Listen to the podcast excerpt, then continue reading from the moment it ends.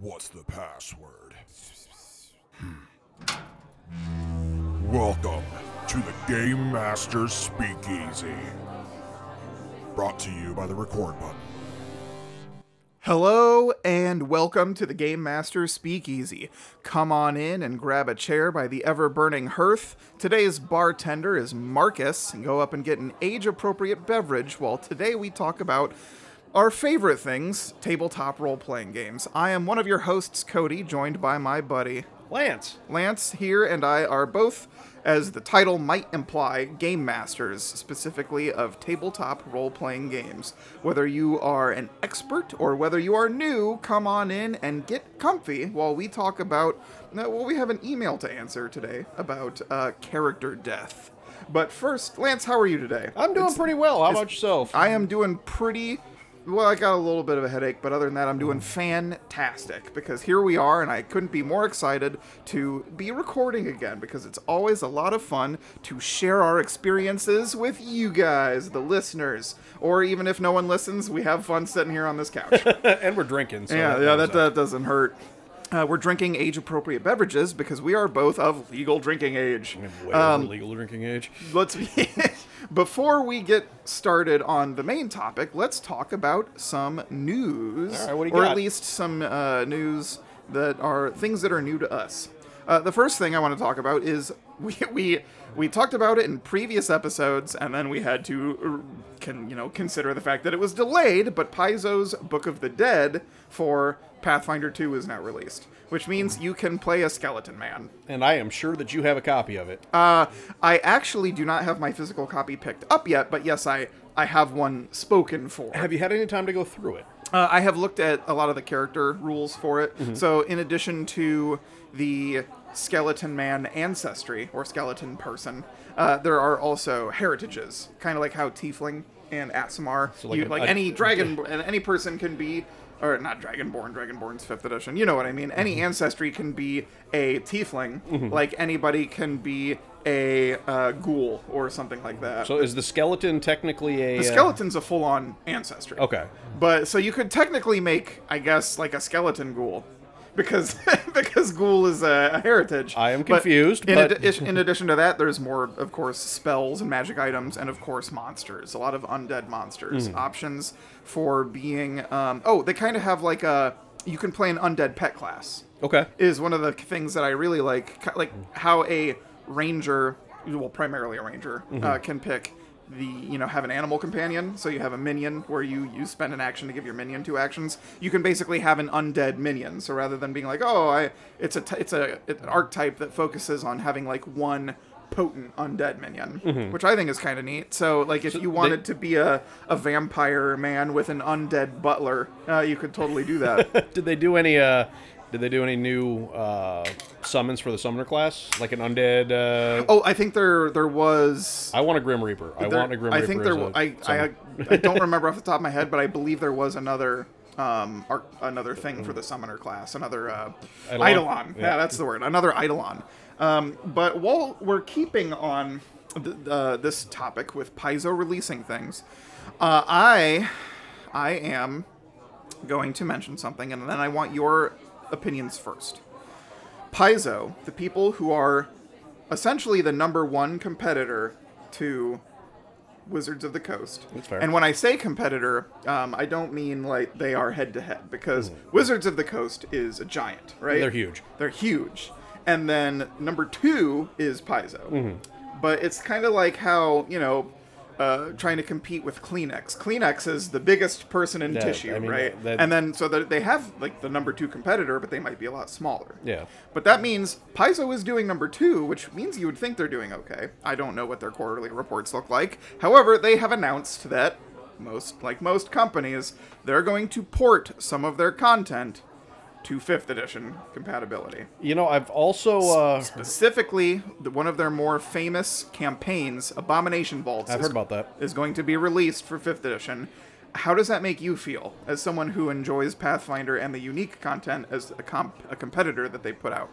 I mean, I guess what I would say is that I don't care. That's probably. I mean, you know, people that play 5e, if they want to do, you know, this particular adventure, if they want some of the stuff from, uh, you know, Paizo from Pathfinder converted over, that's great. I think we have kind of picked a system.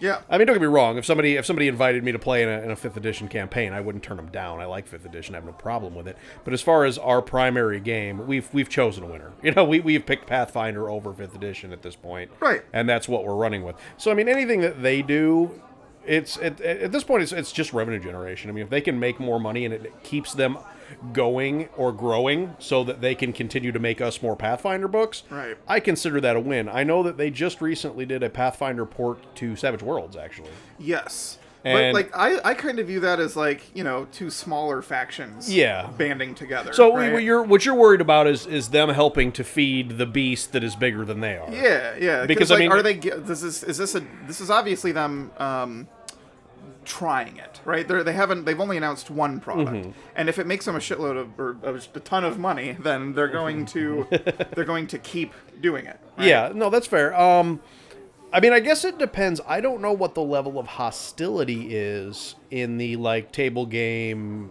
production industry.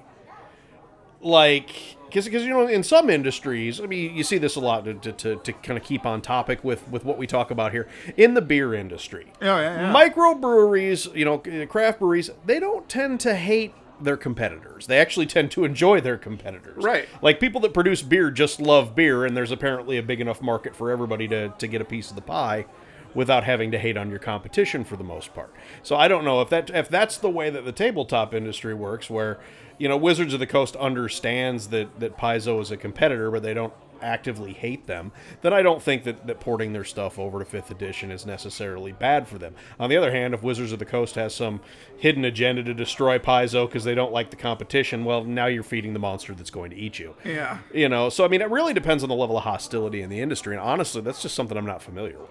It's it's kind of interesting because this is how Paizo started, right? Like they they originally were publishing Dungeons and Dragons Uh-huh. content, the and that's what they're known for. Um, compared to Wizards, Paizo is known for their really well put together uh, campaigns. I, I mean, think. I'm going to assume that Paizo realizes that by porting a few things over to fifth edition, they're not really going to hamstring themselves too much financially. I think they know that the people that prefer, prefer Pathfinder to fifth edition aren't going to go back to fifth edition because Abomination Vault's found its way there. Oh yeah, they, they don't have to worry for what another two years before the next version Yeah. of D and D comes out. And that, and, and that, I think that happens in the gaming industry a lot. Is people tend to cycle. Oh, there's a new new version of this game out. Well, let's go try that for a few months and see if we still like it. And then next thing you know, Pathfinder three comes out, and we jump from sixth edition D and D to Pathfinder Yeah. three, and all you know. That's how they keep us buying books, Cody. That's Yeah. how they keep us buying books. Yeah, and that's the the. Sometimes I worry about the stress that my bookshelf is under, Just, like physically. I, well, hey, I'm, I'm not too bad with woodwork. If you'd like me to come reinforce your bookshelf to hold up all those books, I could probably add some stuff to it. I suppose, just thinking about it now, that the best case scenario is that if people play this content uh, and like fifth edition players, then they're like, "Oh, this came from Pathfinder. Oh, well, now let's check that out. Let's out." go check that out. Maybe. Maybe, maybe, and maybe that's what maybe that's what Paizo's banking on. Yeah, I know that uh, one of my coworkers was just talking about checking it out because I described to him how, you know, in in 5e, it, it in both of these games, it is more difficult to make an absolutely broken character compared to Pathfinder 1 and D&D 3.5. Yeah. you can still do it in 5e. There are certain there are a few combinations that get ridiculous, usually from multi-classing, uh, but in Pathfinder, what you really benefit from is teamwork. Mm-hmm. You know, rather than um making the entire character a munchkin, you munchkin the team to great Yeah, effect, you- which you- is great because then you're playing together mm-hmm. in your cooperative narrative experience. I'm still is, not 100% sure our, our crew has mastered that yet. no, no. I think there's still there's. I think a part of it is communication. Like I've been trying to subtly encourage you guys to actually talk more, Yeah. either in character or out of character. Be like, hey, what are you intending to do on your turn? Because isn't it kind of a pain when you're the wizard and you want a fireball and then someone moves into your blast zone? But if you had just said, hey. I'm gonna target that area with a fireball. Then, then they might not do that. They go find a different Communicate with your Yeah. teammates. Gosh dang it! Well, but you know, I mean, our, our group back when we were playing fifth edition with a lot of these same characters was the same way. I mean, uh, we, we have a lot of people in our group that don't play this game for the tactics. Of Oh, it. no, yeah, and, and so when it comes to hey, teamwork is an important tactic for combat. Everybody's like, I'm just going to role play my character in combat too. Yep. Even if my character would do something incredibly stupid. Yep. Yeah, that's fair enough. Uh, what else? Oh, uh, D and D Live happened a little while ago, and my big takeaway is that they have announced officially that they're releasing um, Spelljammer as like a, I, I think it's a campaign or campaign and setting uh, combo. I was gonna say that's one of their settings, isn't it? We talked about Yes. their settings an episode So ago. it whereas whereas Starfinder is like a science fiction version of Pathfinder, Mm-hmm. Spelljammer is just D and D in space. it's fantasy. D&D Yeah, it's, in space. it- precisely. It's it's very Mm-hmm. much still fantasy, but with um, like that's that's where you've got the mind flayers and their giant nautiloid ships through g- going through the okay, that sounds cool. Yeah. Oh, yeah. They, this is where you find that stuff because uh, Spelljammers. I think I, I'm not well versed on it. Never played in it. I've done a little bit of reading, but I believe uh, Spelljammer is the term for the ships or or the people that pilot the ships. One of the two. And the helm of a spell jamming ship is just like a magical console, and you need a wizard to be like in tune with it to move the vessel. Space Uh, magic. But yeah, it's it's uh I have read it's very ridiculous. This is where you get things like giant space hamsters. I think are a canon thing inside Spelljammer. Let's talk about uh what have you done recently that has anything to well eh, what are your tabletop experiences whether they be prep related or live game related? Um, well, um, we've hinted at it in a few other episodes, and we're, we're still working on it. I'm not quite ready for name reveals yet, but uh, we have uh, Cody and I and a couple of friends of ours have been working on uh, our own tabletop RPG. Self promotion. A little bit of self promotion here. Um, it is a, uh, a Norse fantasy based tabletop game, basically. Yeah. Um, so what what I've been doing lately is I've actually been doing a little GMing, which I don't talk as much about on here because you know I used to do a lot of it. Now I do a little of it, and um, I'm currently running two concurrent play tests with two different groups. Um, and and so that's that's kind of what we did. And this this uh, particular play test, they've gone pretty well. Um, the character breakdowns and or the class breakdowns rather in, in both of our groups are the same. So I guess I'm getting a lot of test data there. Um, we had a we had a party that, that did a little bit of uh, I guess for lack of a better term mercenary work in Svartalfheim. Yeah, yeah. Um, that was that was uh, that was the group that involved our producers as well as uh, Cody as, as the players and me uh, GMing that. Yeah, we killed a giant bat and then some spiders Yep. for two in two different places for two different reasons. Yeah, and we got to test out the poison rules, which was the important part for me, to be honest with you. Um, I thought they worked out pretty well. And then the other group that we had, um, they got to go on a. Can we talk about the poison rules? Or are we? Yeah, no, we can talk about the poison rules. You because I, I, I like the way what we've done it so far. Okay. Because the way we do the poison rules is, say your poison is a two d six the first time it's at the end of your turn, right? Yeah, it's it's end of your referred turn, to as potency. The Yeah. potency of a poison. the potency of a poison is two d six.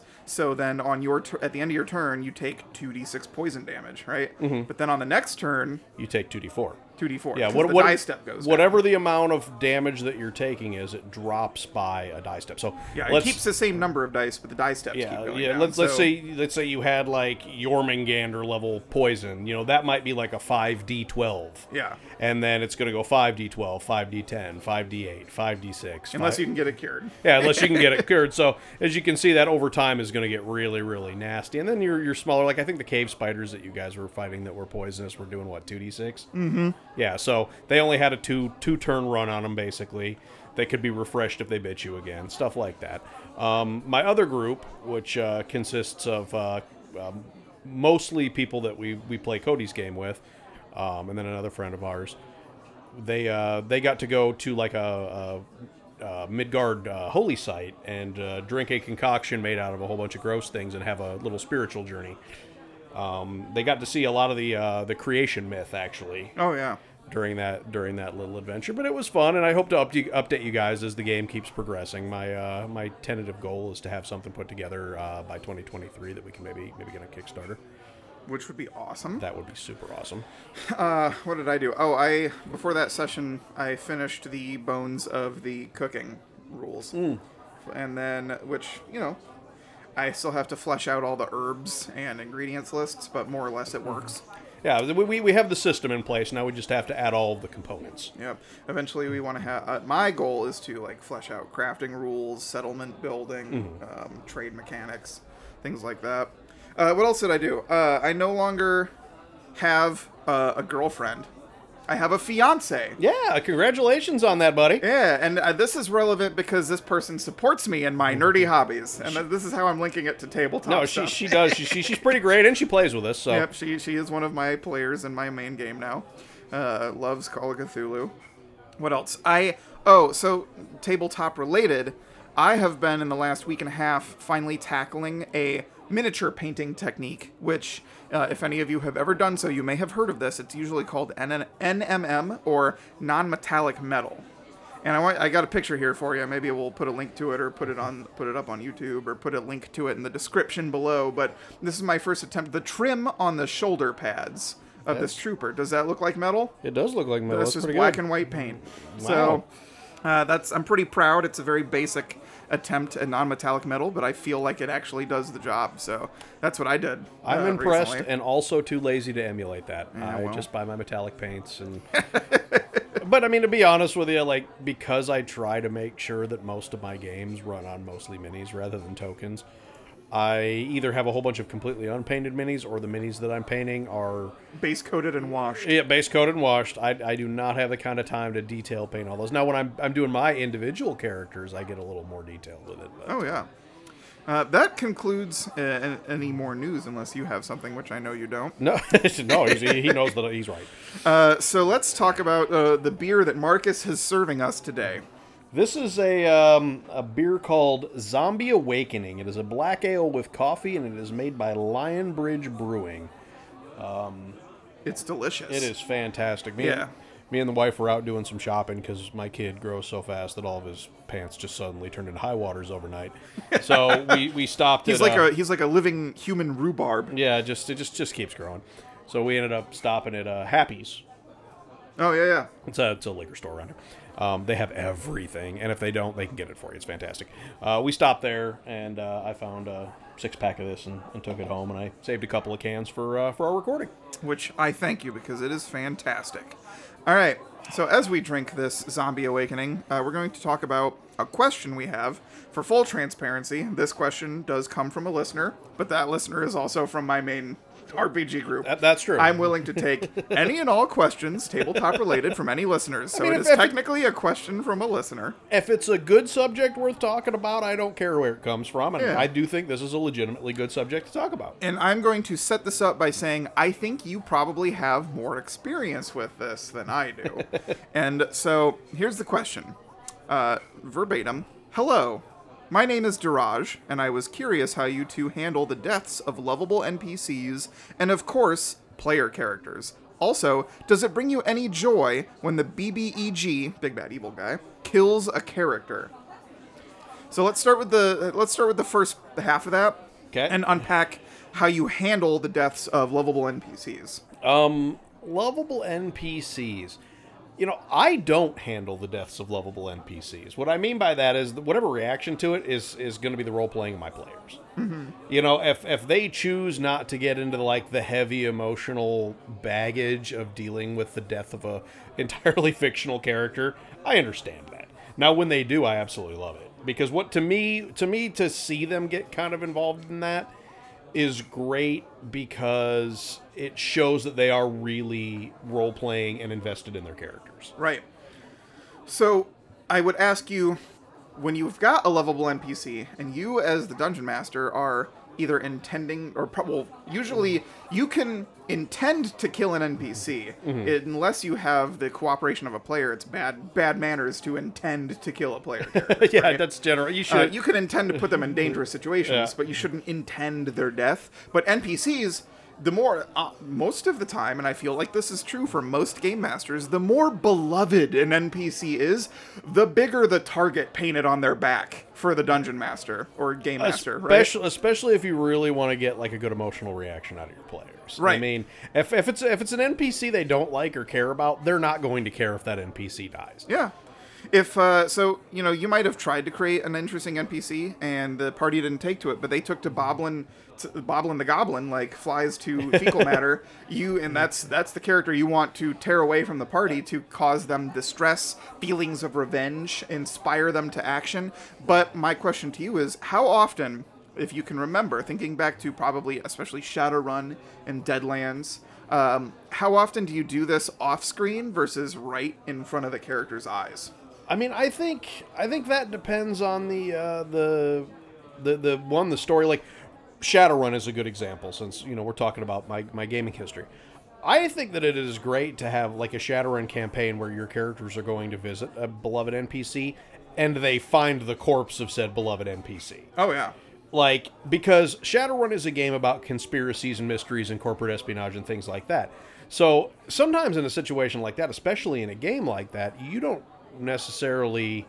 I mean, unless, unless you're you're trying to show off the strength of a bad NPC by you know taking out a beloved uh, other NPC in front of them. But I mean, if you're trying to trying to make it as a plot hook, especially, then kill them off screen, but let the players find your handiwork, leave enough clues lying around so that they have, especially if it's a beloved NPC, somebody they're going to seek revenge for, you know, to have them be able to investigate the scene and figure out where they want and to kind of deal with the emotional baggage there. Because in a game like Shadowrun, where you're talking about mercenaries, you're going to get a wide variety of responses out of the characters. You know, some of them are going to be upset about it because this is a business associate that they no longer have access to, and then some of them are going to get, you know, make it really personal. And then some of them are gonna gonna come along the lines of, well, if they can do it to him, why can't what's stopping them from doing it to me? And then Oh, yeah. and then it becomes a self-driven motivation of, you know, if we don't show these people that you don't get to screw with us and our friends, they're gonna walk all over us. my advice that's all all of that is fantastic. Uh, my advice to add to what everything you just said is to consider how certain mechanics work. Um, and there are games that have advice on this very topic. For example um, let's take the assassination rules from uh, what is it, Kevin Crawford? Stars Without Number. Stars Without Number has a rule in it where you can assassinate a character, right? Mm-hmm. Where you spend a minute lining up your target, and then you just make a skill check, and if you succeed, mm-hmm. They die. they yeah they make they have to they basically die. The character makes their check, and then the target I think does make a con save or mm-hmm. something, and if they fail, they just die. And there's nothing in the rules to say that that can't happen to the player characters. Yeah. So if you've got a mechanic that can instant kill or instantly cripple a player character somehow, you can demonstrate that on screen with With a- with, with a beloved NPC. NPC, right? And then it comes back to my, well, if they can do this to him, they can do it exactly. That's what made that's what made me think of that. like, From a rules perspective, if they can. It's kind of like how in um, you've got all these teachable moments. It's trying to demonstrate. It's a show don't tell philosophy, like how. Uh, how video games teach you mechanics, Mm-hmm. right? Like, oh, at the start of Mega Man, you can't go left, so you're gonna go right. That's Yep. gonna be, or you. And that's the theme the rest of the game. You're Yeah, like, they- okay, I, I always have to go right. sh- introducing your players to mechanics is more fun than saying than just telling them hey you can get assassinated. You can show them that they can get assassinated and then it, it puts the drama on puts the tension in their veins.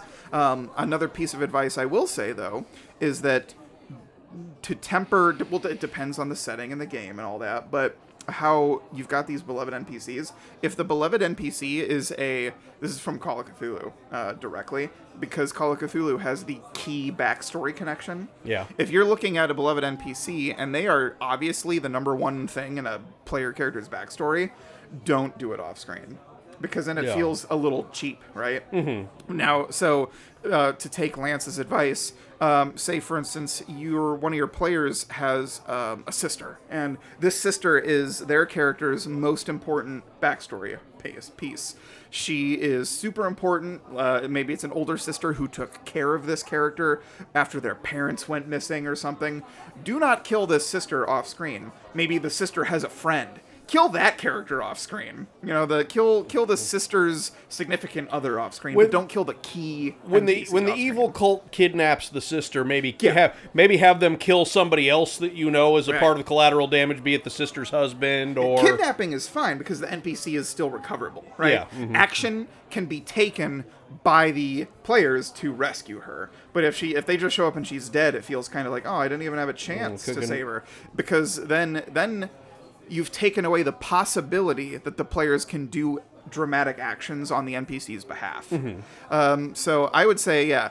ki- Feel free to kill any NPC off screen unless it's like the most important one. Yeah, and I mean do do the thing that because you know your players, you know what those characters. We hope you know your players. Well, we hope so, and you should know at least by the time that you're trying to get these kind of dramatic reactions out of them, what their characters are into. Yeah. like our friend Moose. You want to get him teed off, kill an animal.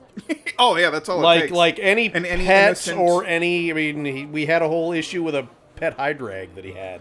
Yeah, that, that thing hadn't even uh, hatched yet. And let me see, there was uh, there was his uh, ranger that had the dog, and that thing got eaten by what that giant pile of bloody something or other. In uh, Oh yeah, yeah.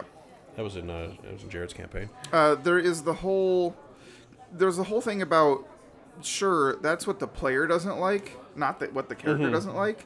But when people make player characters, they usually put themselves somehow There's- into the character somehow. Usually, some facet of their personality exists within the character. Right. Uh, like one of our one of our regular players, if I wanted to unnerve uh, our one of my players' name is Dan, I would just use creepy dolls or centipedes, Yeah, he- regardless of what character Dude he's hates playing. centipedes. He Uh, just hates them.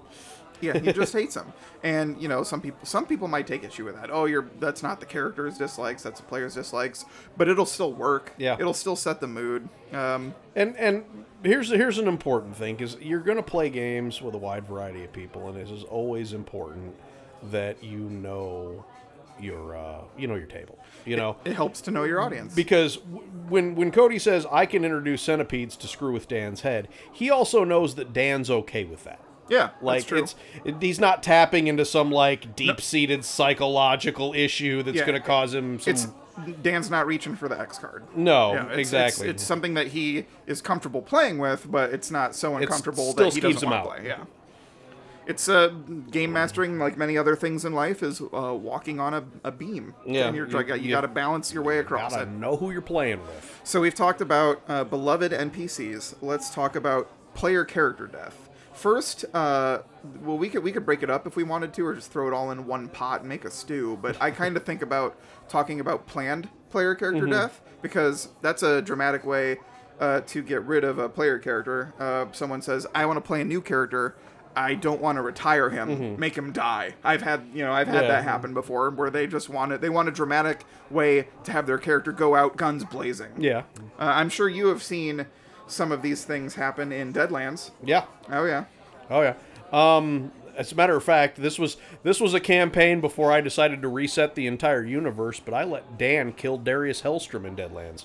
Uh, oh, oh, really? Of Yeah, Hellstromme um, Industries. Yeah, he one of the one of the big bads in that that campaign. One of the ones that the uh, the creators are like, yeah, this guy can't be killed. Right. Well, I changed. The I decided to to make Pinnacle a thing. Entertainment said, "Hey, this NPC is Yeah, he's unkillable, He's effectively immortal, and I decided that wasn't a thing. because But- you as the game master have control of your game." Well, and here was the thing. Anybody that's familiar with the Deadlands universe understands that the events of the Weird West are in part responsible for the events of Hell on Earth, its sister game that takes place 200 years before. Yep. Dan's character was from the future.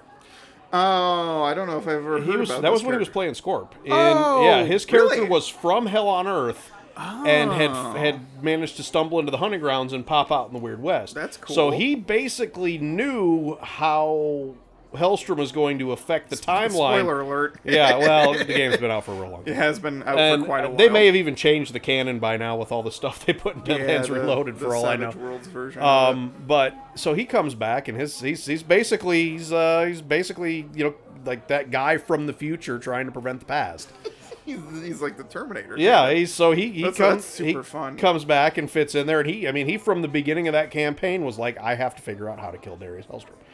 And so I let him. And then like all good heroes that do something that uh, really awesome. uh, Tony Starked him. Well, yeah, he ended up uh, he ended up dying at the hands of Stone after that was all Oh, over with. But he died happy. He Yeah. knew that he you know he, He accomplished, accomplished his mission. goal. His character arc was complete. Yeah, his character arc was 100% complete. I would okay. There, there, that's probably a good. Uh, now that I've said it aloud and had the epiphany as I said it, it's very satisfying for a character to die if their arc is complete. Yeah. Yeah, if uh, if if you can help it, their character's arc should reach a satisfying conclusion before you start to intend character death at the um, at the hands of the well, not the hands, but the players. Uh, oh, if they're okay with it, right? You know, so it's important because you'll hear about groups online where the players want to play in a game where oh we want to play in a dangerous world where our characters can die but then their characters die and they get upset. You, re- you read stories like that all the time. Well, and see, and I, I think character death is a general uh, a, a, general subject is very very complex. It is, because, because- it depends on the setting that you're playing. Like uh, Deadlands, for example, has a uh, has a kind of dead stop, for lack of a better term. yeah Like at least in Deadlands Classic, if you achieved five points of grit and did something that pissed off the Reckoners, yeah they were going to send Stone after you, and the best thing that you could do with Stone was get away a couple of times before he finally finally put a bullet in. Yeah, I mean that was it. So there was that is a game that has a hard stop. Now the hope is, as a GM, that you have done your job in telling a story sufficient to propel that player to the point that they understand that their end is coming and that they've accepted it because they've done enough damage to the Reckoner's plans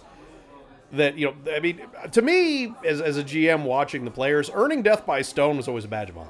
Oh yeah because i mean you did You survived all sorts of did a lot of crazy stuff to get there.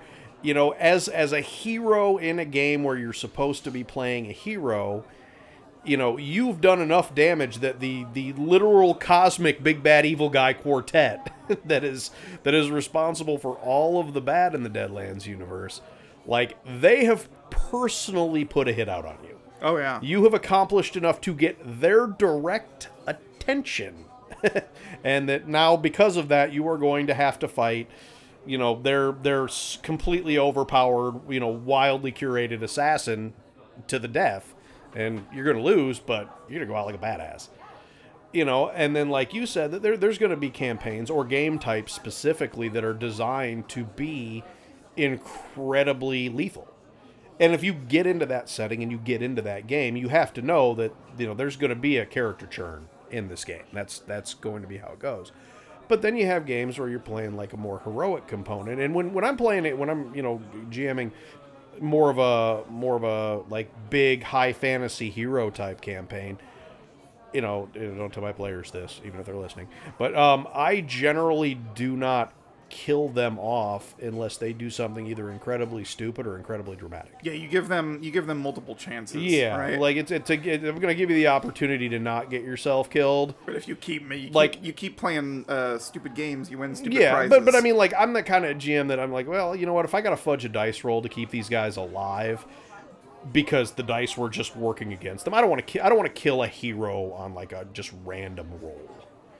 You know And- what I mean? yeah, Because that's just that's not dramatic and it's not fun. But if you are playing a gritty game where death is lurking around every corner, then you know Like let Call a, of Cthulhu Yeah, or- then let a bad roll kill him. Like let it happen because the, the game like Call of Cthulhu, you have to have that fear in order to enjoy the game. And if you know that your GM's kind of fudging dice to keep your whole party it alive, it removes the tension it removes right? the tension. And without the tension, a game like that doesn't have a lot of going for it. So, uh, I, I, and you know me, I, I, I try not to pull punches. I'm, I'm no longer fudging dice in Pathfinder. Uh, only by virtue, oh, uh, only by virtue has Dan's character succeeded in, in staying alive in Call of Cthulhu. The, Yeah. di- the dice fell in his favor. But, Barely. Yeah. Barely. Uh, let's talk about accidental character death. Okay. Like, um, I've had a character die in mid combat. I, I will say that most of the time, in my personal experience, you just need to give players a little bit of space and time. It doesn't matter if they know that character death is a possibility. It doesn't matter that they have welcomed welcomed it. When it happens, it can kind of be an emotional slap to the face. Even if you're one of the people that are like, "I'm totally cool with my character dying," uh, sometimes it happens, and you discover that you might part of you might have been wrong. Uh, but it's kind of like a sense of loss, right? Mm-hmm. You have to deal with a very dumbed down, turned down to level one, four stages of grief. I think is, Yeah. is, is, what it can be because there's first there's like oh gosh this really happened Yeah. uh, and eventually you know I've I've seen Moose go through the stages of grief after a character death in the span of five minutes. You know, he goes through. It's like oh, Mm-hmm. you can you can tell that he's a little upset that it happened. Uh, he, he goes away. Uh, Which he- is funny because he's the most flighty person in our group when it comes to characters. Well, that's the thing. That dude, that dude crank, he'd crank out a new character every week if you let him almost. that's that's he comes back five minutes later and he's already excited about a new character. yeah. Some of your players are the type of people who like to make new characters, and so it's very much a when one door closes, another one opens kind of situation. It is a little bit more problematic when you've got uh, there's other people. Not all of your players are always stoked to make new characters because whereas I and others always have five more ideas on deck. Some people don't do that. Some people actually have this is the character I'm playing, this is the one that I want to keep playing, and uh, they would be upset if that character died. And I will tell you right now, especially if you're playing uh, the world's most famous and popular role playing game, it's okay to cherry pick which characters have the threat of death because some of your players are going to be okay with their characters dying, and some of the players would be very sad, and you will learn which ones are which. My biggest problem in a scenario like that isn't isn't for a lack of ideas for replacement. It's that I get decision paralysis really bad. Oh, you're like, So oh, I've do I- got too do I- many any ideas. Do I make the uh, de- the devil making summoner? Do I make the magus? Do I make Mm-hmm. Yeah, the? You've got so many good and options. that's that's usually my problem. Is it's like if I have to make a new character, and you you you probably notice this a lot when we start a new campaign or a new group. My, my universal answer is always, well, everybody else figure out what you're playing, and I'll I'll play what fits. Yep. And the big part of the reason that I honestly do that is because it helps with the decision paralysis. Yep. If if I know that we've already got two melee guys and a healer, okay, well, obviously we need some kind of ranged, you know, attacker, possibly magic.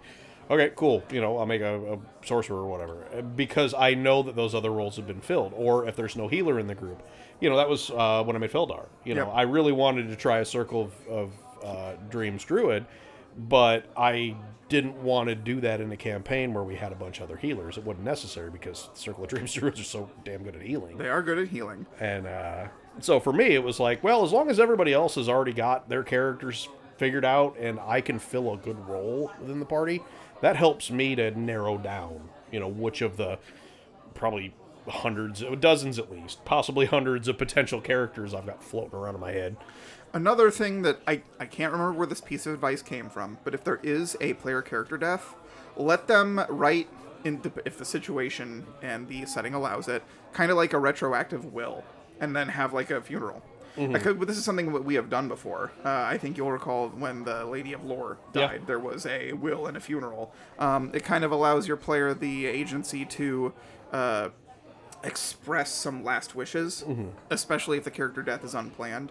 And then you know there's settings like D and D where resurrection is possible. You can make a quest out of it and let a let a character let a player play a temporary character until Yeah. their character gets resurrected. Especially if it's somebody that, like, uh, somebody that, that tends to be floaty about their characters. Yeah, yeah. Like, hey, do you want to test drive a specific class right now? Because for the next four or five sessions, the rest of the group's going to be trying to find a way to resurrect your currently dead character. yeah, paladins on ice. Yeah, you know, it's and I mean we, we had that with Aram to a slightly lesser extent. He wasn't dead, but he was kidnapped. He was. So I got the I got to play a, a fairly high level fighter, and I really enjoyed the hell out of it. It's the first fight- time I'd done it. You know, Fighter's a fun class Tusk in was- both Tusk. Pathfinder and 5e, in my opinion. All right, last part of the question though.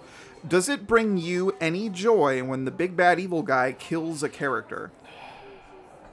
I'm gonna say yes, but for a specific reason. It's not like a "haha, I win" kind Mm-hmm. of thing. It's it's more of like I'm achieving successful drama kind of Uh, thing. yeah, I would say it depends on the, the scenario. If it is dramatic, I mean, as much as as the player of Aram, I was upset when the the toast happened. Mm-hmm. I mean, obviously this was not player death, but I mean it was akin to it in the sense that I was losing you this mean character. death. Of course, I hope it wasn't player death. Oh yeah, well, ideally not.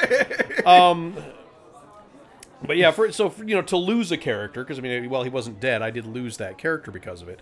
The the actual like moment of it is, is memorable to the point that we're never going to forget it. No, that's So- it's honestly the most memorable Yeah. point in all of our games. It is that I, that we've ever definitely definitely top three at least. Um, and and that, that's the thing with a scenario like that is, you know, if if it can be used to add to the story, then as a GM, don't don't shy away from a little bit of enjoyment of it. You know, because that's a good thing. Now, if it's if it's again if it's just the the random roll from the big bad evil guy, that's not the same thing. I mean, if you're if if it's something that happens that way, you at least hope that it is going to be fairly dramatic. Yeah, if the death of the character that the BBEG, the big bad evil guy, uh, achieves is justified, I think is a, an important factor. Uh, right? Like when your character was poisoned, um, you guys later found out that he had used the powerful reagent. Yep. Right? That he used one of his consumables, and you're like, and now suddenly all the whole party's like, oh, Yeah, that so makes total sense. That's why I didn't get a resistance roll. No for that. wonder the DC for the save Yeah, was so high. exactly. Mm-hmm. He used this powerful magic, you know. th- oh, of course my character died. He used a ninth level spell slot to Yeah. kill me, right? Like it, it's he. You weren't just killed by a cantrip. There was uh, there was a give and take. There was Mm-hmm. A, a balance. The, in the, the, big bad evil guy had to give up something to get your death. Yeah, and and it kind of also can feel good, Mm-hmm. right, as the player when you have upset the big bad evil guy so much that they want you dead so much, right? They are they are Mm-hmm. they are gunning. you have their attention, right? It's it's not you're not just some uh, passing adventurer that is a fly on the wall. You are now their adversary, right? Yep. You have a villain and you are the hero. That's because that's what makes a good hero is a good villain, I mean, that's right? basically the reason that Aram is in a constant state of tormenting Victor. Hey, because- exactly. The Batman has the Joker, and the party needs a big bad evil guy. Uh, whether the character that the big bad evil guy kills is an NPC or a player character, it pushes the story forward, usually, right? And it's, uh, I have honestly used power word kill on a player before. Yeah, I think Daraj got that. Yeah, he got To that. the And face. it was in a situation where the players were un- unknowingly to them at the time were going to get resurrected because it's the Forgotten Realms and, you know, death is not permanent in that setting. But it was a demonstration at the level you guys were. He, the big bad evil guy, was purposefully showing you. You guys had He, he garnered. was, he was flexing on us. He was flexing on you. You guys had get gotten enough of his attention that he wanted to show you, "Hey, I'm more powerful than you. Back off." Right? Mm-hmm. And but what how did you as a player feel after that encounter? I I liked it. I did. I I enjoyed. Did it make you want to beat him even more? Oh yeah. Oh, yeah. I mean, listen. Yeah. Aram being motivated to kill Victor has never been a hard sell. Like I have. I don't know what it is about him as an NPC, but I have hated him since day one. yeah, Like, the second you saw that Yeah, it's like, slimy I am gonna just wreck this dude. But you know, on, on the subject of taking pleasure in character death, I'll be honest with you. I've taken a little bit of pleasure in killing play or er, players, killing characters for doing stupid things. Yeah. I really have. I mean, there's and then maybe that maybe that's a bad attitude to have, but you you will get these people that, that tend to tend to make characters and sometimes the, they'll have that level of toxicity where they're really trying to get you as the GM. You know what I Oh, mean? yeah, I know And they're constantly doing things to test that limit. And you're constantly like, you know, that's really dumb. You shouldn't be doing that. And eventually, when when the game finally, when the dice finally roll around to getting them for the stupidity, I'm not gonna lie, I've taken a little, little bit, little bit of enjoyment in that. It's kind of a it's not it's it's it's dipping a toe into adversarial GMing, but you're hmm. saying that they started it. Yeah, well, well what I'm what I'm saying is that that, that, that you know when you have a campaign and you're consistently you got you, it's usually only one player in the group is just consistently doing obviously stupid and incredibly dangerous things over and over and over again. And I, I think that, that a lot of times it's it's maybe because the, the player thinks that, that, that, that you're going to keep hand waving it. Right. You know and what I mean? And Like- then so this like is that- their reminder that Yeah, hey, like, this world can get your character. Well, and you know, it's, it's like I said, you know, when, when I've got a, a, a hero campaign, I am generally speaking trying to avoid killing the characters until a moment of good drama. yeah. You know, it's like nobody wants to see. I mean, well, I guess Game of Thrones did it successfully, just unceremoniously killing off everybody's favorite characters constantly. But Oh yeah. but that's I don't think that's great for most good hero tales. but then sometimes you'll get a player that, that I guess I, I, and again I don't I don't know if this is their mentality going in or not. I will say that a lot of characters in Game of Thrones had a dramatic deaths. Oh, the Red Wedding was literally a ceremony. Yeah, it was a huge know? huge dramatic affair. it was literally a ceremony. Um, but no, I'm picking up what you're putting down, Yeah. more or less. you know so i mean I, I guess in that scenario if you're a player and you've noticed that your gm is generously not killing you Don't taunt them. don't don't don't give them a reason to because i mean it's it's one thing to say no i don't want to kill off my characters my player characters uh, unless there's a good dramatic reason and then you picking up on that and saying okay cool that i'm going to do all of the most incredibly stupid things that i possibly can because this guy's not going to take me out unless it's dramatic well until the patience wears thin We can talk about uh, the guy who asked the question today. Uh, you guys knew you had the knowledge that this goop that you drink has a one in six chance of killing your character, uh-huh and he drank the goop, and he rolled a six. So That's a really good example of exactly what I'm talking about. You knew that it could kill you. You knew it had a chance. And while as a GM, I would typically not want to kill a character in that scenario.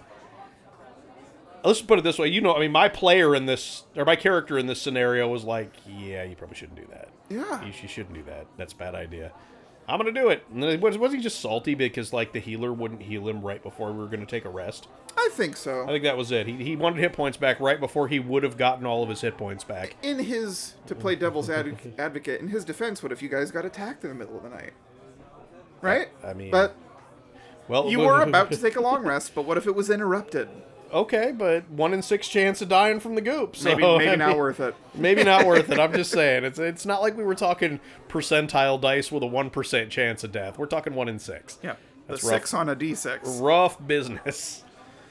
all right so in summary uh, you you have to handle character death delicately and with tact yeah, it's again, it's just it's such, such a complicated issue because it's one of those things where it depends on the game. It does. I mean, I don't. of course it depends of course it depends Yeah, it's I don't want you to hand wave something like death for my character in Call of Cthulhu because if You- there's it's a horror game it's a horror game. If you I, have 10 hit points yeah, that's never going away no, and, and and I have to go like for me to really enjoy that game, I have to go in there knowing that I am playing a character in a world that is dangerous and that there are dangerous things there that will kill me.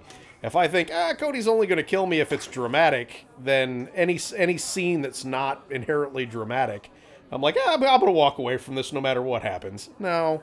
That's that's going to ruin the tension of a game like that. Yeah, but in the words of my uh, friend Tim, if I shoot you, you die.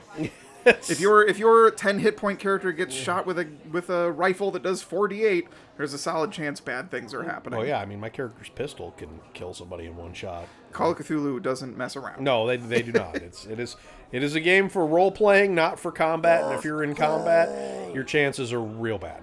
Oh yes. So I think that's going to wrap it up for this episode. Uh, thank you for joining us at the Game Master Speakeasy. Hopefully you've enjoyed your beverage served by Marcus today. Uh, if you want to hear more of us, yo, it's it's fantastic. The Zombie Awakening is, it's I honestly like the chocolate ale more, but this is also pretty good.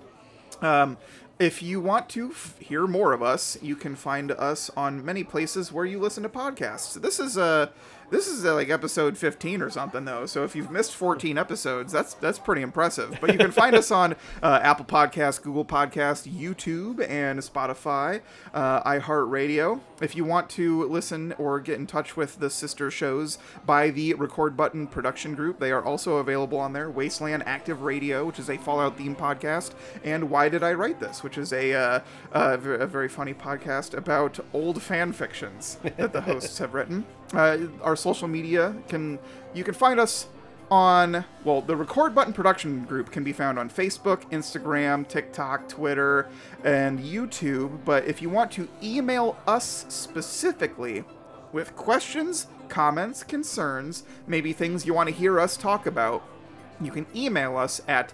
gmspeakeasyofficial at gmail.com Once again, that is gmspeakeasyofficial at gmail.com, where today we have answered a, an email, and we have done so before, and we hope to do so more in the future. Thank you for joining us. Hopefully, you've enjoyed your time at the ever burning hearth, and you will get home safe tonight. Have a wonderful day. See ya.